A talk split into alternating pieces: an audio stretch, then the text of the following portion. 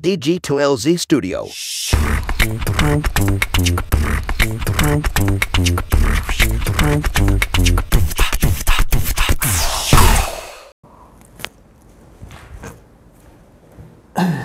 Yuk, selamat pagi, siang, sore, atau kapan pun waktu yang teman-teman pakai untuk mendengarkan podcast ini. Kembali lagi bersama saya Panji di podcast Ngobrol Bisnis. Eh, kali ini versi monolog.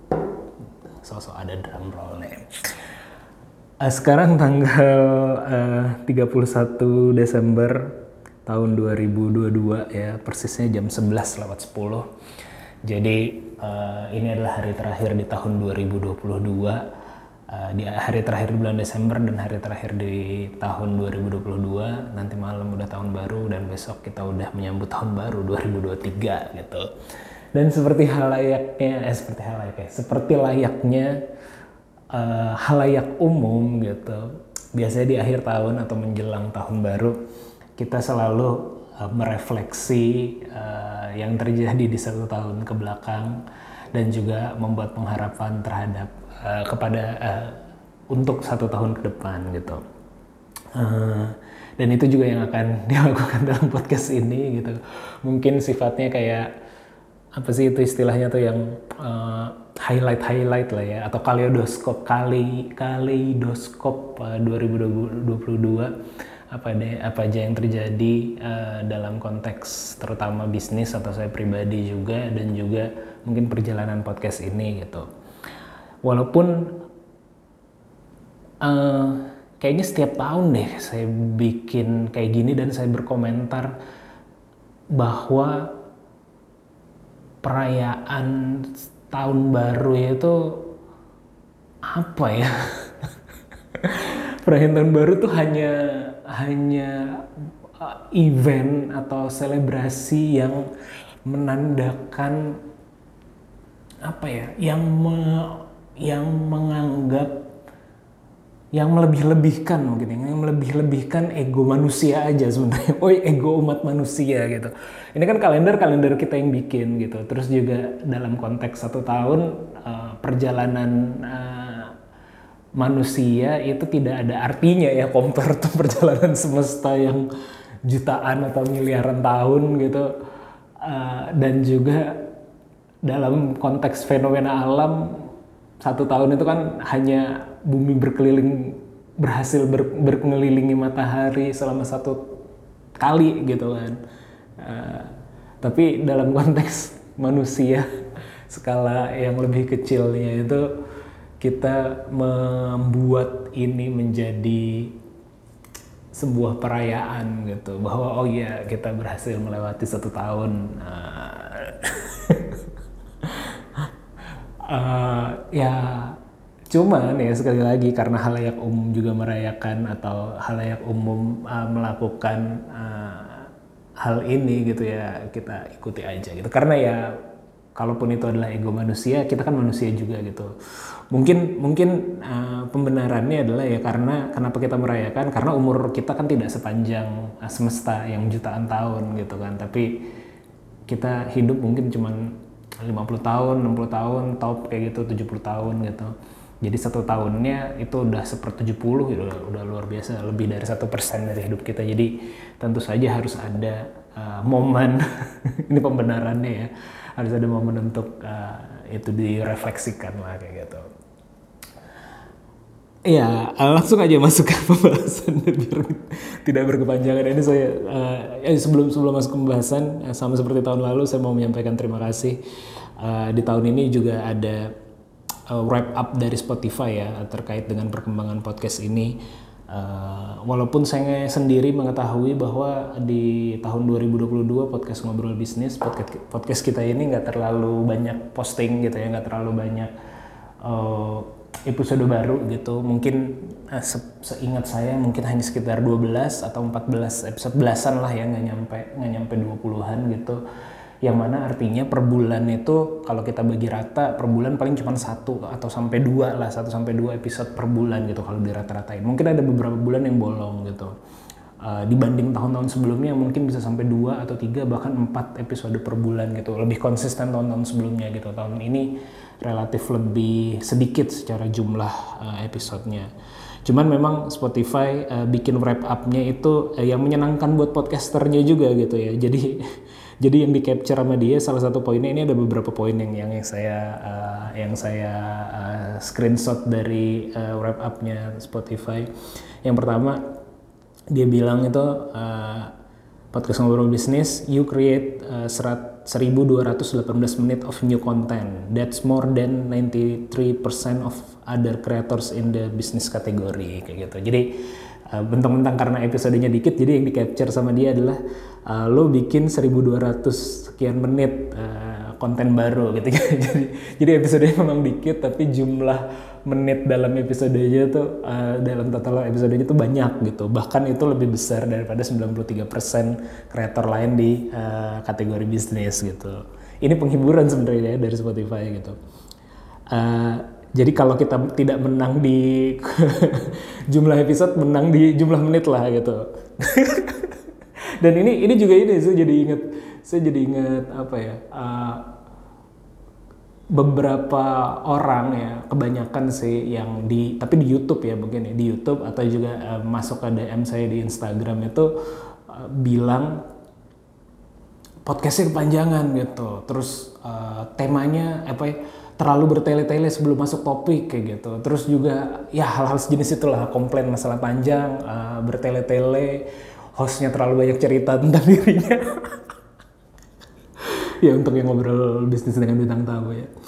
Uh, ya sebenarnya gini sih, mungkin saya klarifikasi ya atau in my defense lagi ya. Uh, kebenarannya adalah mungkin kalau teman-teman yang belum yang baru dengar atau yang berkomentar seperti itu karena tidak tahu proses belakangnya gitu. Jadi jadi gini, saya jelasin sedikit. Jadi 90% yang saya lakukan uh, ketika ngajakin orang podcast baik yang terutama yang dengan bintang tamu gitu ya uh, atau dengan narasumber gitu itu bukan ada tema 90% ya 90% ini tidak ada tema khusus yang mau kita bahas gitu. Jadi saya uh, kalau chat orang gitu ya saya chat uh, uh, bang lo mau podcastan gak bareng sama gue uh, tema besarnya ini tapi kita ngalor ngidul aja gitu. Selalu yang gue bilang kalau di kalau di chat ke narasumber atau orang atau teman yang pengen gue ajak ngobrol tuh ngalor ngidul aja ngomongin ini gitu. Jadi uh, ngomongin ini tuh bisnis gitu ya tentang bisnis tentang apa kayak gitu. Jadi nggak ada spesifik topik gitu. Selalu seperti itu. 10% mungkin ada yang tema-tema khusus. Kayak kemarin misalnya episode terbaru ngebahas tentang, tentang IPO karena gue pengen ngebahas tentang IPO penasaran gitu. Terus ada tema apa lagi ya? Hmm, misalnya sustainability gitu karena uh, ada memang keinginan untuk ngebahas ke situ secara spesifik. Atau kayak vintage clothing itu memang tertarik dengan yang kayak gitu uh, dalam dalam topik besarnya gitu. Uh, itu yang biasa diinisiasi.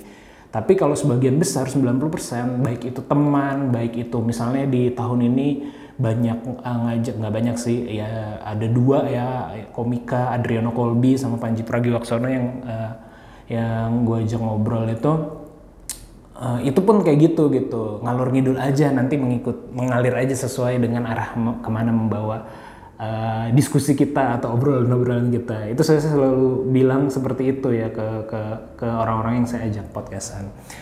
Jadinya sebenarnya uh, topiknya itu tidak ada di awal gitu.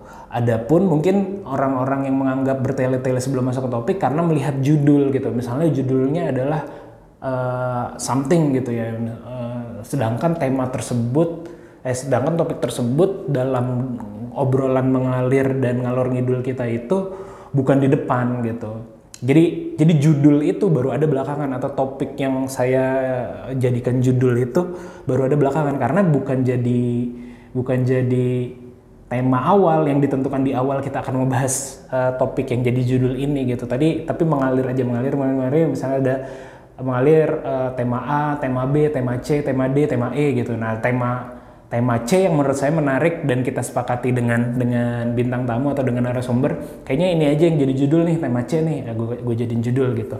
Uh, dan itu kesepakatan gitu atau ya saya saya ngasih uh, opsi seperti itu dan disepakati gitu. Uh, jadinya orang-orang yang berkomentar terlalu lama bertele-tele uh, dan lain-lain itu karena ekspektasinya tema C ini di awal gitu atau eh, nggak uh, terlalu panjang bridgingnya menuju tema C yang jadi judul itu. Tapi pada kenyataannya seperti itu gitu dan itu juga nggak akan berubah sih. Jadi karena sih nggak nggak nggak nggak nggak terkonsep nggak terlalu terkonsep lah. Mungkin ada 10% yang mungkin kayak sponsorship atau misalnya ada tema khusus yang pengen saya bahas itu biasanya lebih terkonsep uh, runut gitu. Tapi kalau yang lainnya 90% nya itu sifatnya uh, ngalur ngidul gitu jadi jadi nggak akan nggak bisa dibawa ke depan banget juga karena belum tahu gitu uh, jadi in my defense kayak gitu. Jadi harap dimaklumi aja mungkin ya harap dimaklumi dan juga uh, apa ya istilahnya ya. Uh, ya kalau mau dengerin ya dengerin gitu. Kalau enggak ya ya kalau bisa sih udah dengerin lah ya. nah terus ini dari Spotify juga uh, podcast yang paling banyak didengar di tahun ini uh, episodenya episode dengan uh, Panji Pragiwaksono. Ya tentu saja ya beliau kan uh, apa ya tokoh yang sangat influensial ya mungkin ya sangat berpengaruh di dunia pemikiran kayaknya. Mungkin kalau anak-anak muda banyak banget yang uh, pemikirannya tuh nyuplik ke Panji ya uh, baik kayaknya sih dia sadar sih terkait dengan itu. Makanya banyak yang ngambil uh, banyak yang mendengarkan juga gitu. Jadi itu episode top episode of the year ya kalau kata si Spotify ini. Padahal itu di awal tahun loh dari kalau nggak salah bulan Maret ya. Uh, terus juga uh, disebutkan di sini tipikal pendengarnya podcast kita ini adalah uh, listener personality-nya tuh the devotee. Devotee ini artinya when your fans uh, love atau pendengar ya uh, ketika pendengar kamu menyukai podcast kamu they really love it. Uh, they are quick to support new release and play their favorite episode over and over. Nah ini juga menarik sih. Memang banyak juga yang yang uh, apa ya mention ke saya atau nggak banyak sih yang mention ya cuman banyak yang DM aja. Uh, karena kalau mention tuh kan uh, apa ya kalau mention tuh kalau saya terhadap orang yang saya mention terutama uh, seorang yang saya dengarkan gitu atau yang saya podcast saya dengarkan tuh harapannya adalah di repost kan uh, karena mungkin ada ada atau di di waro gitu di diperhatikan gitu. Karena mungkin dia uh, public figure gitu. Cuman kalau saya kan bukan jadi orang relatif malu juga mungkin kalau nge-mention. Ngapain nih nge-mention mention malu juga mengakui bahwa dengerin si Panji gitu. Uh, jadinya lebih banyak mungkin kayak DM uh, sifat dia ya uh, private gitu. Uh, ya saya memahami itu juga walaupun mungkin uh, ada beberapa yang mention teman teman saya saya saya memahami itu. Karena ya nggak nggak ini juga. Dan it, bukan itu juga yang saya kejar gitu kan bukan itu juga yang saya cari gitu. Uh, karena saya juga berlaku begitu ke orang gitu. Jadi jadi saya memahami lah uh, apa yang teman-teman rasakan. Oh malu gitu ya misalnya Uh, lalu yang ketiga, eh itu tipikalnya dia devotee ya, berarti uh, orang yang devotee itu loyal lah ibaratnya atau setia lah. Jadi ya terima kasih udah uh, setia, cie. uh, terus juga ini, nah ini juga yang uh, menurut saya menarik ya. Uh, Alhamdulillah sih harus disyukuri juga ya. Uh, your podcast was in the top 10% most share globally. Uh, here's how listener spread uh, spread the word. Ada yang via uh, link langsung direct link, ada yang via uh, WhatsApp, ada yang via Instagram kayak gitu. gitu. Ada ada ada chartnya gitu dia uh, skalanya. Ya, Alhamdulillah kalau termasuk yang 10% terbanyak di share. Tapi dalam artian ini menurut saya memang 10% ini value-nya adalah bukan value-nya ya. Mungkin representasi ya sekali lagi Spotify, saya memandang Spotify melakukan ini ya biar podcasternya pada happy kan eh, bahwa dia dihargai dan juga di, merasa banyak yang mendengarkan kayak gitu atau banyak yang terlibat dalam perkembangan podcastnya gitu. Jadi memang ini bahasa marketingnya si Spotify memang, tapi representasi realnya menurut saya karena memang mungkin dari 100% itu 90%-nya itu adalah orang-orang yang uh, podcaster yang kayak cuma satu episode selesai terus udah nggak lanjut lagi dua tahun lagi itu kan masih terhitung podcaster gitu. Udah nggak lanjut tiga tahun atau udah berhenti setahun kayak gitu. Itu itu itu juga terhitung podcaster. Dan podcaster yang nggak aktif ya tentu saja jauh lebih banyak dari podcaster yang masih aktif gitu. Mungkin kalau skala kalau 10% bayangan saya kayak satu juta Nah berarti 100 ribu, 100 ribu kan banyak banget gitu kan. 100 ribu yang paling banyak di share ya, globally. Nah itu ya itu bahasa saya memaknainya uh, biar tidak terlalu sombong juga ya. Maksudnya ke dalam hati biar tidak terlalu Dan memang tidak pantas untuk sombong ya karena hanya segitu juga gitu. Dan yang terakhir juga uh, uh, yang saya yang saya catat di sini adalah uh, masih ada juga yang menjadikan podcast ngobrol bisnis ini uh, top 10 podcastnya of the year. Terus ada yang top 5-nya juga of the year. Bahkan ada yang top one ya number one pod you are the first podcast for uh, sekian ratus fans kayak gitu. Atau sekian ratus pendengar lah. Jadinya ya terima kasih sekali lagi sama seperti tahun lalu ya. Ucapkan terima kasih udah mendengarkan podcast ngobrol bisnis dan mudah-mudahan terus mendengarkan uh, dan mera dengar meracauan saya ambil yang baiknya kalau ada uh, atau ya jadi insight dan counter aja. Sebenarnya saya selalu senang kalau di counter atau juga selalu senang kalau di uh, sempurnakan ide-idenya gitu atau obrolannya. Karena karena kan uh, kapasitas uh, ilmu kita kan terbatas ya baik saya ataupun yang saya undang ngajak ngobrol itu juga terbatas. Jadi kadang-kadang kalau ada yang salah ya dikoreksi aja. Kalau ada yang dirasa pendapatnya gak benar ya dikonter aja. Uh, atau kalau ada pandangan lain ya disampaikan aja gitu. Jadinya akan tujuannya kan untuk diskusi gitu bukan untuk ceramah ya. Bukan kayak khotib Jumat yang uh, kita nggak boleh interupsi kayak gitu. Kan karena memang uh, secara rule ya gitu khotbah Jumat tuh memang yang satu arah gitu kan jadinya. Sedangkan kalau ini walaupun formatnya satu arah tapi teman-teman bisa bikin uh, komen di di Spotify nggak bisa sih. Ya DM lah atau mention lah kayak gitu. Atau ya bikin uh, apa podcast uh, alternatifnya atau uh, bikin ininya gitu untuk mengcounter pendapat yang ada di sini gitu. Tidak tidak pernah saya merasa benar kayak gitu yang ada di sini juga se sepenuhnya gitu. Jadi itu terima kasih uh, sekali lagi dan kalau uh, yang mau saya bahas adalah di akhir tahun ini, uh, seperti saya bilang tadi, uh, masalah kaleidoskop ya, atau juga uh, apa saja yang uh, saya pribadi dan mungkin dalam konteks bisnis uh, saya lakukan dan juga harapan setahun ke depan. Minum dulu ya. Dan Uh, kayaknya cara karena semalam saya juga baru bikin uh, reels ya di uh, Instagram terkait dengan uh, recap 2022 dan yang paling gampang ya jadinya dalam konteks ini paling gampang untuk nge-track setahun ke belakang ngapain ya tentu saja ngeliat ke Instagram ya. Ngeliat ke Instagram uh, apa aja yang udah uh, kita lakukan uh, setahun ke belakang uh, pergi ke mana aja. Kalau ada uh, sesuatu yang menarik biasanya saya post gitu. Karena uh, ini juga ya. Ini juga mungkin mungkin terkait nanti saya cerita ada ada yang DM menarik juga.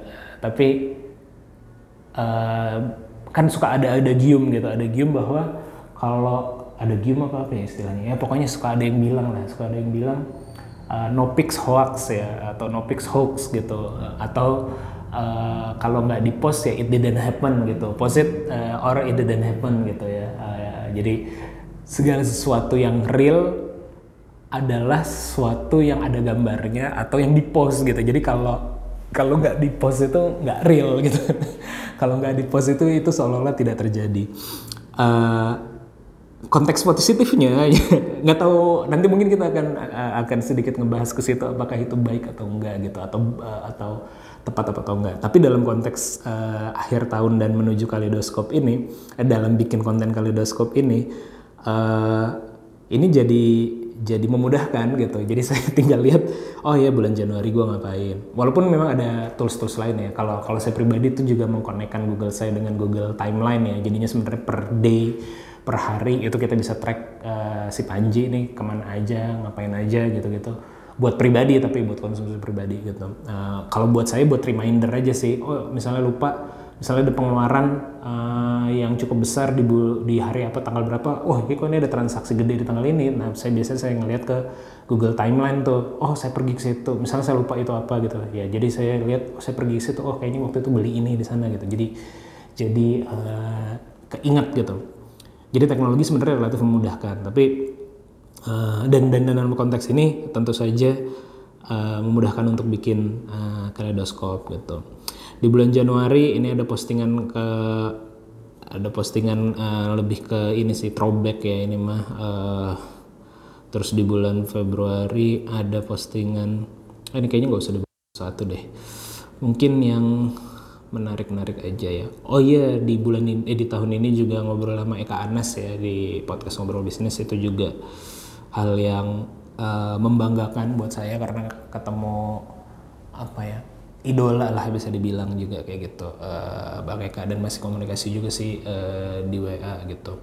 Uh, Lebaran kemarin terus juga ada kemarin saya konten uh, dengan um, podcastan dengan uh, NFT yang bergerak di bidang musik itu juga saya mention ke Bang Eka ya di WhatsApp. Terus juga di bulan Maret saya alhamdulillah berangkat ke Jerman uh, ini ada urusan pekerjaan sebenarnya. Hmm, ini cukup menyenangkan ya. Uh, cukup mendebarkan dan menyenangkan pada bulan Maret itu karena waktu itu seingat saya uh, Ukraina dan Rusia baru mulai berperang gitu. Uh, jadinya waktu itu ketika saya mau berangkat ke sana deg-degan tuh. Uh, takutnya Jerman kan dukung Ukraina kan, jadinya takutnya apakah pesawat saya nih melintasi di situ. Kan lagi musim-musim pada waktu itu ya beberapa pesawat ada yang sempat takutnya walaupun pesawat komersil ditembak jatuh atau seperti apa jadi sempat deg-degan gitu. Tapi alhamdulillah lancar. Eventnya di sana pun sangat menarik gitu saya dua minggu kurang lebih dan uh, belajar banyak membuka network banyak juga yang mana itu berkelanjutan. Karena di tahun yang sama juga akhirnya saya balik lagi ke Jerman lagi di bulan bulan Oktober kemarin gitu uh, balik lagi ke Jerman untuk memfollow up apa yang saya lakukan di bulan Maret itu gitu. Terus di bulan apa lagi nih? Uh, lebaran, uh, Lebaran bulan Mei. Oh ya kita tahun 2023 nanti Lebarannya lebih cepat ya. Bulan Maret kalau nggak salah udah puasa, jadi April udah Lebaran. Lebaran di Jakarta Terus tahun ini juga ini banyak postingan-postingan saya kalau di Instagram itu yang kaitannya sama uh, apa mengkoleksi uh, alat pemutar kaset ya uh, itu karena lagi gairahnya atau hobinya lagi mengarah ke situ gitu setahun ini lebih-lebih ya dibanding setahun sebelumnya. Uh, di bulan Juni alhamdulillah juga uh, saya pertama kali mengunjungi Seoul ya Korea Selatan. Dan tahun ini dua kali juga gitu. Jadi tahun ini saya dua kali ke Jerman tahun ini dua kali ke Seoul. Bulan Mei saya ke sana lalu ketika berangkat ke Jerman itu saya juga uh, ke Seoul lagi gitu. Jadi dua kali. Rata rata-rata dua negara dua kali nih tahun ini. Uh, mungkin kayak balas dendam ya. Jadinya kan dua tahun terakhir 2020 2021 nggak keluar negeri gitu. Jadi kayak tahun ini tuh alhamdulillah jadi ada rezeki lebih banyak gitu untuk ke untuk berhasil mengunjungi uh, jadi kayak dibales-bales gitu. Kemarin kan nggak nggak ke mana-mana. Nah di Seoul ini juga menarik banget sih. Saya ngelihat ekosistem startupnya di sana berbeda uh, dan menarik banget gitu ya dalam konteks Asia uh, dan uh, terutama ke industri kreatifnya juga saya sempat beberapa kali bikin podcastan di ngobrol bisnis juga dengan orang-orang yang bergerak di industri yang lama di Korea terus juga dari atas bukan dari atas ya ya atas kalau nggak salah ya. Hmm, ya pokoknya orang KBRI Seoul juga saya ajak podcastan di sini ngomongin masalah industri kreatif itu juga menarik. Dan uh, ini kan konteksnya kalau ke Korea ini uh, expo ya. Ada bisnis saya salah satu bisnis saya namanya Kiwi. Jadi kita ada expo di sana dan itu juga dapat exposure yang bagus. Dan juga ada beberapa yang mesti bisa di follow up. Walaupun ada keterbatasan juga ya. Ada beberapa yang mesti PR juga saya setelah saya uh, cek-cek lagi gitu. Terus di tahun ini juga uh, saya nonton sama istri saya nonton konser Dewa uh, kita cabut ke sama Panji Pragiwaksono saya juga nonton. Jadi di Jogja itu turnya Panji Pragiwaksono yang si yang baru lah pokoknya yang Komodo Menoy itu uh, diadakan di Jogja. Dan di hari yang sama ada konsernya Dewa juga. Jadi kita double ngikut double konser lah. Uh, satu konser stand up yang satu konser musik. Uh, konser Dewa luar biasa sih. Eh, waktu itu saya incer banget yang di Jogja itu karena pertama kalinya dia make semua vokalisnya gitu. Ada Ari ada Once dan ada Elo sama Firza gitu empat empatnya gitu. Setelah itu kayaknya Dewa kan lagi banyak banget konser ya. Itu ada beberapa kali pengulangan gitu di Jakarta atau di mana yang menggunakan empat vokalis. Tapi pada waktu itu yang pertama kali ada empat vokalis tuh waktu itu di Jogja gitu. Jadinya di Indonesia ya karena kalau di Malaysia kan pernah juga gitu. Tapi uh, makanya saya incer banget dan itu experience yang luar biasa gitu. Karena di Prambanan eh di iya di Prambanan lagi gitu. Jadinya view-nya tuh bagus banget gitu. Itu menyenangkan banget buat saya. Uh, karena anak 90-an mah pasti rata-rata ngefans sama lagunya Dewa lah. Kalau nggak ngefans sama Dewanya minimal ngefans sama lagunya. Terus uh, ya jalan-jalan di Jogja terus uh, bulan Oktober eh bulan September ternyata. Bulan September saya balik lagi ke Berlin. Udah uh, melanjutkan follow up uh, yang bulan Maret itu dua minggu lagi di sana kurang lebih. Uh, dan ada pembelajaran juga karena uh, saya ikut programnya Berlin Landing Pad. Khususnya itu untuk startup yang bergerak di B2B dan B2G gitu. Jadi kita bener-bener di shaping banget di sana. Gimana lo seharusnya menjalankan bisnis yang berbasis B2B gitu. Dan uh, efek dari sana banyak yang kita rombak di dalam internal kita gitu ya secara proses bisnis maupun uh, ya tentu saja marketing gitu. Uh, dia dan sangat sangat sangat bagus sekali lagi itu programnya. Jadi beberapa kali orang-orang yang yang apa yang saya tahu punya potensi itu saya infokan terkait dengan program-program yang uh, setipe gitu sehingga biar efeknya bukan cuman ke saya gitu. Uh, di bulan Oktober kita, uh, saya lagi ngebantuin Mikti untuk bikin space di Jakarta. Di bulan Oktober kita launching space-nya jadi uh, di Gondang Dia. Kalau teman-teman ada yang pengen nyari space coworking private podcast studio itu bisa datang aja ke Concreate ya. Cari aja di Instagram Concreate by Mikti nama space-nya. Uh, itu asik banget tempatnya. Uh, Terus di akhir tahun di di bulan November, November akhir uh, keluar negeri sekali lagi untuk urusan bisnis yaitu uh, ke Singapura. Ini acaranya ASEAN, eh, China ASEAN uh, Entrepreneur Competition gitu, Innovation and Entrepreneur Competition gitu. Dan ini juga menarik buat saya karena ketemu beberapa entrepreneur yang menarik dari uh, ASEAN gitu dan dari China juga Uh, dan saya kagum banget sih sama strateginya Cina ya.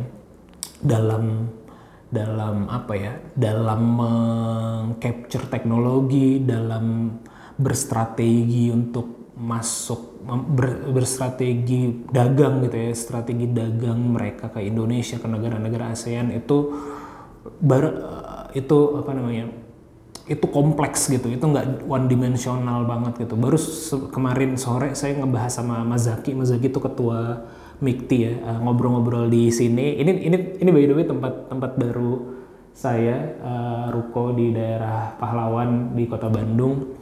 Uh, lantai satunya bikin kayak podcast studio. Ini jadi uh, ini podcast studio nih cuman belum belum rapi lah uh, lantai duanya uh, coworking uh, semi coworking lah karena coworking tapi tertutup gitu nggak terlalu terbuka. Ngobrol ngobrol-ngobrol di sini ngobrolin strateginya Cina ini dan itu kita terkagum-kagum sih kagum sekaligus ngeri gitu ya terhadap terhadap bagaimana mereka mau melakukan strategi dagang. Mungkin nanti di podcast khusus saya akan saya akan uh, bahas itu ya. Mungkin dengan uh, Mazaki juga kalau dia uh, berminat gitu uh, karena ya nggak usah deh. Ya nggak usah di reveal yang lainnya. Uh, ya itu itu insight yang menarik banget buat buat saya di bulan uh, di akhir tahun ini. Uh, dan itulah mungkin kurang lebih kaleidoskop setahun terakhir. Di 2022 alhamdulillah bisnis uh, so far so good. Uh, peningkatannya di akhir tahun uh, secara rata-rata uh, beberapa entitas yang saya jalankan uh, menarik gitu yang saya lagi perjuangkan juga di Kiwi uh, mudah-mudahan udah mulai ketemu modelnya gitu. Sehingga kita ada target besar dua tahun ke depan uh, dan ada beberapa yang harus dibenahi di dalam. Lagi saya coba uh, benahi dan ada target-target menuju target besar itu kita bikin turunan targetnya gitu ya uh, di 2023 2024 uh, agak challenging tapi juga mudah-mudahan uh, bisa tercapai gitu. Dan uh, apa ya ya doain aja lah kayak gitu. Dan dalam konteks ini tadi ya sebenarnya yang mau saya bahas uh, selain kaleidoskop ini adalah yang tadi tuh poin bahwa sangat mudah ya sekarang kita kalau nggak kalau mau melihat ke belakang dokumentasi kita jauh lebih baik daripada orang tua kita gitu. Dengan adanya sosial media dengan adanya digital kayak gitu satu sisi seperti itu gitu uh, kalau orang tua kita mungkin agak susah mengingat tahun karena dokumentasinya tidak jelas. Walaupun dulu ada foto kadang-kadang suka ditanggalin gitu kan, uh, tapi tidak selengkap di zaman sekarang gitu. Uh, kita sangat mudah dalam uh, mendokumentasikan segala sesuatu dan menyimpan uh, dokumentasi itu sebagai memori bahkan di display gitu. Bukan bukan sekedar memori untuk pribadi tapi juga di display dan di dinikmati mungkin dalam konteks uh, tertentu uh, oleh orang lain kayak gitu. Makanya tadi ada ada gium uh, it didn't happen if you had not post it gitu. Post it and or it didn't happen gitu. ada ada ada ada ada terminologi kayak gitu gitu. Uh, tapi ini mengandung dua sisi yang uh, mengandung dua sisi juga gitu. Uh, satu sisi itu oke okay, gitu, baik dokumentasi kita Sisi lainnya adalah sisi lainnya adalah agak bahaya, bukan agak bahaya ya. Mungkin saya tone down sedikit ya, bukan agak bahaya. Agak mengkhawatirkan jika kalau kita tidak puas melakukan aktivitas yang kita lakukan jika kita tidak posting bisa dipahami nggak maksudnya? Jadi kalau satu sisi tadi ya sebagai dokumentasi ini bagus gitu, sebagai dokumentasi kita pribadi atau juga tadi ya mungkin dinikmati oleh orang lain itu bagus gitu. Tapi batasannya agak jadi mengkhawatirkan kalau kita ngepost apa ya kita beraktivitas gitu tapi kalau aktivitas kita tidak aktivitas yang baik ya misalnya uh, keluar negeri atau misalnya uh, dealing bisnis dan segala macam tapi kepuasan kita tidak sempurna terhadap aktivitas kita kalau itu nggak diposting gitu. Jadi pleasure-nya itu justru dipostingnya gitu. Bukan di melakukan aktivitas yang kita sukainya gitu. Ini agak agak berbahaya menurut saya atau mungkin kalau di tahun-tahun agak sedikit mengkhawatirkan lah ya mengkhawatirkan gitu karena bahkan lanjutan dari itu adalah ada dan ini sudah terjadi saya yakin gitu ada orang mencari aktivitas tujuannya untuk posting gitu. Jadi jadi jadi mungkin kalau artis artis dalam artian pekerja seni ya atau pekerja seni mereka uh, mereka mungkin ada kayak foto model gitu ya uh, mereka sengaja pergi ke mana untuk mempromosikan dirinya uh, foto atau fotografer gitu uh, ke suatu tempat foto-foto di situ agar uh, itu adalah sebagai portofolio atau display mereka ditaruh di sosial media kayak gitu. Itu itu fine lah terlepas dari itu gitu. Cuman ini kayak orang biasa gitu kayak kita gitu ya. Uh, bahkan sudah ada yang marah seperti itu gitu. Jadi bukan sekedar pertama yang cukup mengkhawatirkan adalah kalau kita tidak puas dalam melakukan aktivitas kalau belum diposting. Dan lebih laginya itu loh justru kita melakukan suatu aktivitas karena kita ingin posting. Nah itu itu yang menurut saya agak berbahaya gitu. Agak mengkhawatirkan lah. Dan nyatanya sudah banyak terjadi gitu dan saya refleksi ke diri saya juga seperti itu mungkin gitu. Ketika saya datang konsernya Dewa gitu atau nonton Panji gitu. Nonton Panji mungkin nggak terlalu ini karena sama dia kan nggak boleh ngeluarin HP gitu. Nonton Panji Pragiwaksono ya maksudnya.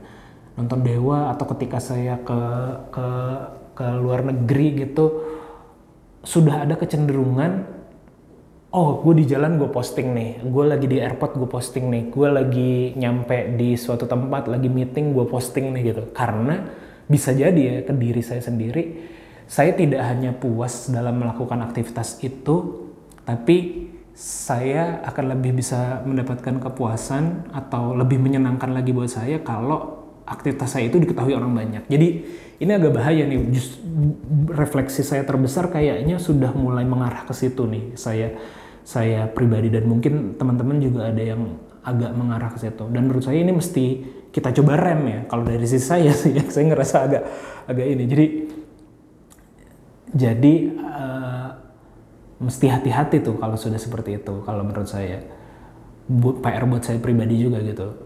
Jadi jangan sampai jadi itu kan mungkin kalau di agama apa itu ria ya kayak gitu ya apa itu uh, melakukan sesuatu karena ingin dilihat gitu kalau zaman dulu kan suka ada ini lagi ya quotes quotes lah atau ada gium atau termin ter apa ya kata-kata gitu.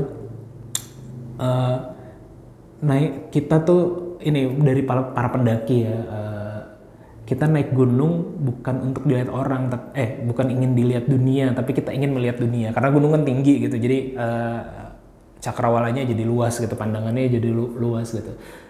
Kayak gitu. Tapi dalam konteks kekinian ya kaitannya sama sosial media dan posting ini kita jadi naik gunung tuh kalau nggak difoto ya lo nggak naik gunung gitu. Bahkan kemarin kan ada nggak tahu teman-teman ada yang merhatiin apa enggak ya uh, tapi coba dicari nanti di di Google gitu. Seingat saya kemarin tuh bulan Desember ini ada kejadian uh, ada orang Indonesia di Jawa Tengah atau di Jawa Timur gitu berhasil mendaki eh tidak berha dia mendaki Everest gitu uh, uh, tapi nggak nyampe puncaknya.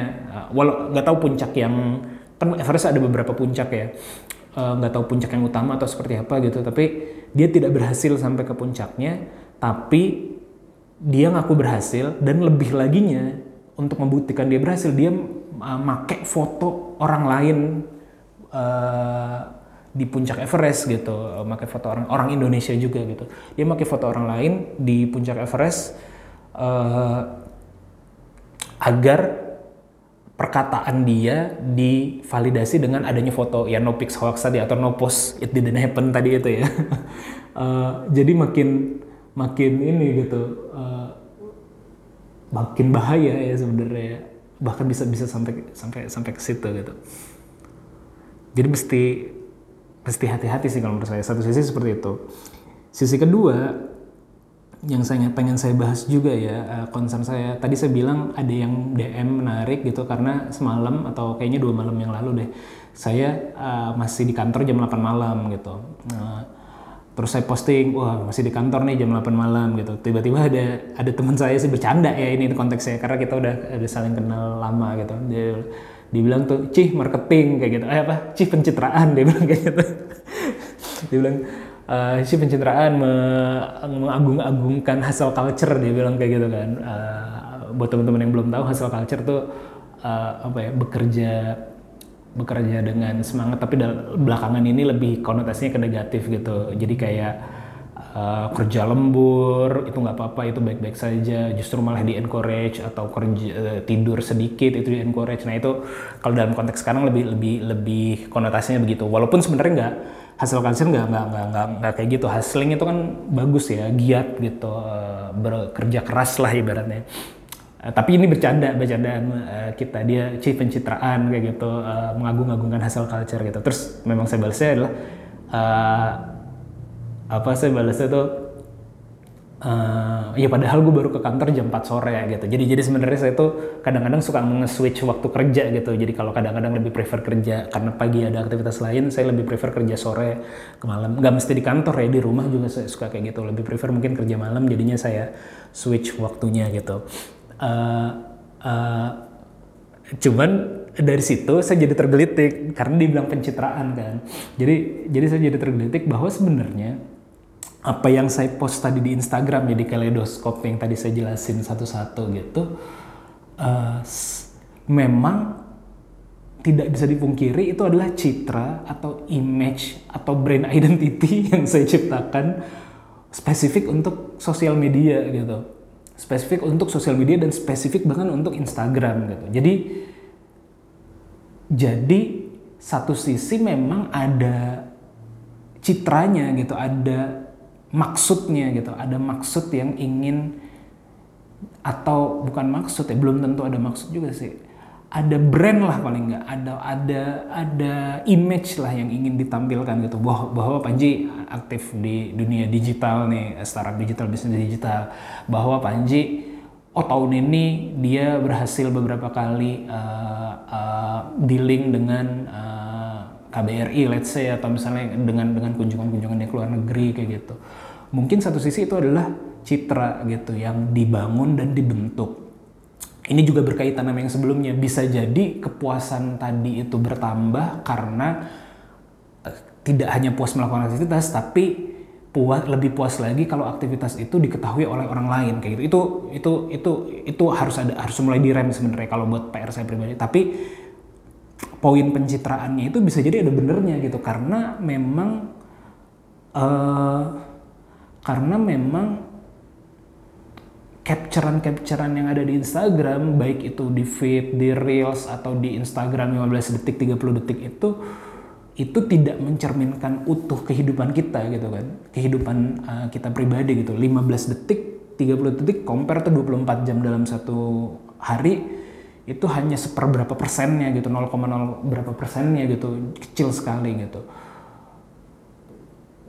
jadi itu tidak merepresentasikan tapi itu adalah kayak citra yang sengaja ditaruh di sini gitu. Bahkan spesifik tadi saya bilang di Instagram gitu. Karena ada beberapa postingan saya yang sama saya mirror ke maksudnya fotonya sama gitu tapi postingan bahasa saya di Instagram dengan di LinkedIn misalnya beda gitu. Eh, di Instagram misalnya agak-agak lebih non formal terus kadang-kadang suka menyindir apa-apa segala macam. Tapi kalau di LinkedIn lebih formal lebih lebih lebih apa gitu. Atau bahkan sosial media saya yang berbeda banget di Twitter gitu. Uh, saya di situ lebih banyak sok-sok puitis gitu. Sok-sok bikin sajak sok-sok bikin puisi kayak gitu-gitu.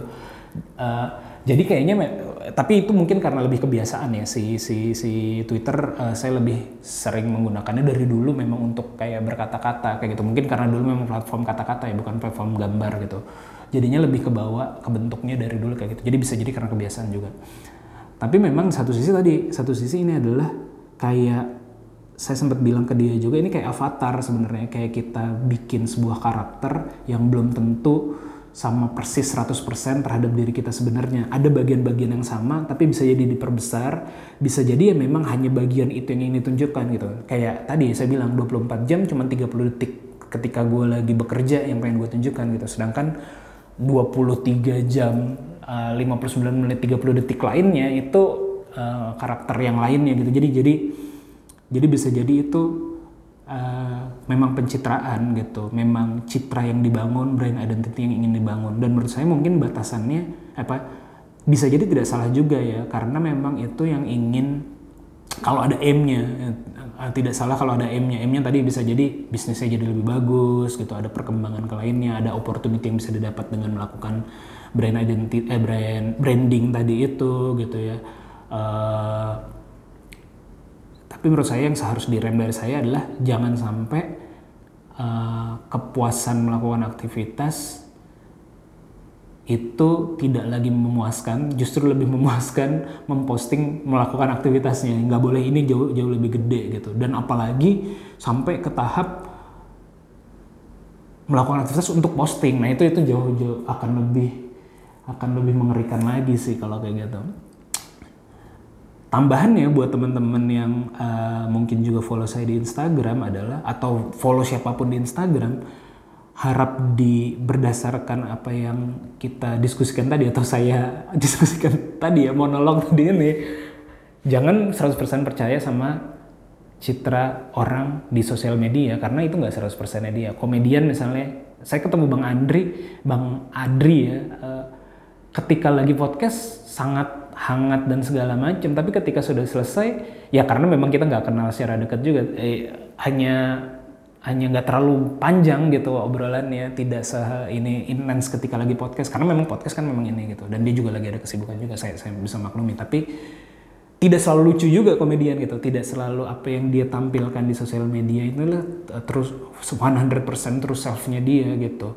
Dan saya juga kayak gitu. Jadi ya mesti mesti dipahami bahwa ya kita nggak bisa percaya 100% bahwa karakter dia adalah seperti ini gitu di dunia nyata gitu. Karena kan kita cuma nge-capture 30 detiknya doang gitu. Kita hanya nge-capture 15 detiknya doang gitu dari dari hidupnya dia. Jadi uh, jadi berimbang menurut saya. Dari sisi yang bikin postingan itu oke okay, masih oke okay untuk melakukan pencitraan atau ya tadi ya branding lah apa yang ingin dia citrakan diri dia med melalui media ini tapi mesti ada batasan jangan sampai uh, posting itu lebih memuaskan dibanding melakukan aktivitasnya apalagi bahkan sampai melakukan aktivitas untuk posting dari sisi uh, yang menikmatinya atau yang memfollow orang-orang tersebutnya itu jangan sampai 100% uh, percaya atau menganggap bahwa si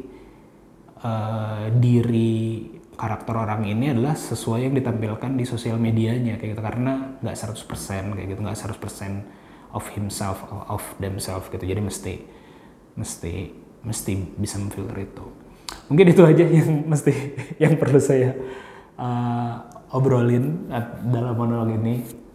Uh, sekali lagi selamat akhir tahun selamat tahun baru uh, dan mudah-mudahan tahun depan uh, bisnis teman-teman yang mendengarkan juga rencana-rencananya bisa ter ber, dieksekusi dengan baik dan berjalan dengan baik dan juga lebih maju, lebih berkembang dan uh, lebih berkah juga ya.